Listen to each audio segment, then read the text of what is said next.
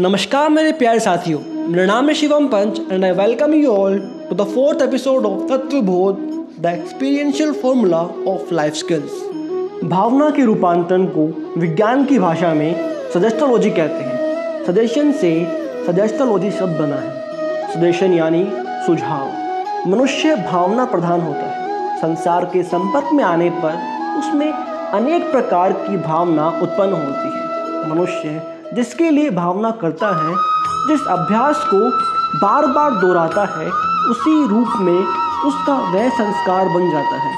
अनेक व्यक्ति अनेक भावनाओं से भावित होते हैं और भावनाओं के अनुरूप ही उसका चरित्र निर्माण होता है। इसीलिए भावनाओं का रूपांतरण अत्यावश्यक है, ताकि राष्ट्र को सच्चरित्र और स्वस्थ भावना व स्वस्थ शरीर वाले सदनागरिक में, जो मनुष्य किसी भी कुशल कर्म से स्वयं को भावित करता है तो उसकी अपनी भावना उसे उसी लक्ष्य की ओर ले जाती है। इसीलिए हर भावना का अवलोकन आवश्यक है। इस अवलोकन के लिए आचार्य महाप्रज्ञ के अनुसार अनुपेक्षा आवश्यक है। यदि व्यक्ति को भावनाओं को बदलने की आवश्यकता होगी तो उसे उस पर मनन करना होगा। अनुपेक्षा का अर्थ है ध्यान में जो कुछ भी देखा, उसके परिणामों पर विचार करना। अनु का अर्थ है पश्चात और पेक्षा का अर्थ है देखना। यानी भावनाओं के अभ्यास से बनने वाली आदतों के परिणाम पर विचार करना। अनुपेक्षा की पद्धति स्वभाव परिवर्तन की अचूक पद्धति है। इसलिए भावनाओं के रूपांतरण के लिए अनुपेक्षा ज़रूरी है? अनुपेक्षा के पश्चात जब भावनाओं के रूपांतरण पर स्वतः है विवेक जागृत होने से बुद्धि के द्वारा आवश्यक सुझाव प्राप्त होगा, ये सुझाव दो प्रकार के हैं। स्वतः सुखुत सुझाव या अन्य द्वारा सुझाव। आचार्य महाप्रज्ञ एक बहुत ही सुंदर उदाहरण प्रस्तुत करते हुए बताते हैं कि व्यक्ति यदि प्रतिदिन दो चार सप्ताह तक अपने आप अथवा अन्य द्वारा सुझाव प्राप्त करे कि वह बीमार है तो निश्चित रूप वह बीमार हो जाएगा।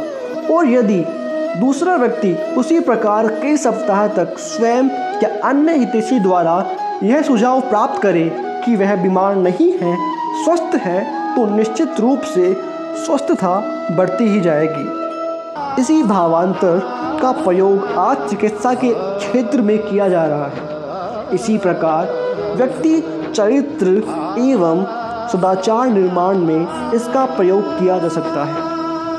कोई व्यक्ति क्रोध की आदत, कोई वासना, कोई दुर्दर्शन की आदत बदलना चाहता है। संकल्प करता है कि वह इन सब आदतों को छोड़ देगा। किंतु अंतर अंत में एक प्रबल मांग उठती है। वह संकल्प भंग हो जाता है। ऐसा क्यों? क्योंकि वह व्यक्ति उस संकल्प को ज्ञान केंद्र तक नहीं पहुँचा पाते। और वह केवल बाहर ही बाहर देखता है। सारी कल्पना बाहर ही करता है।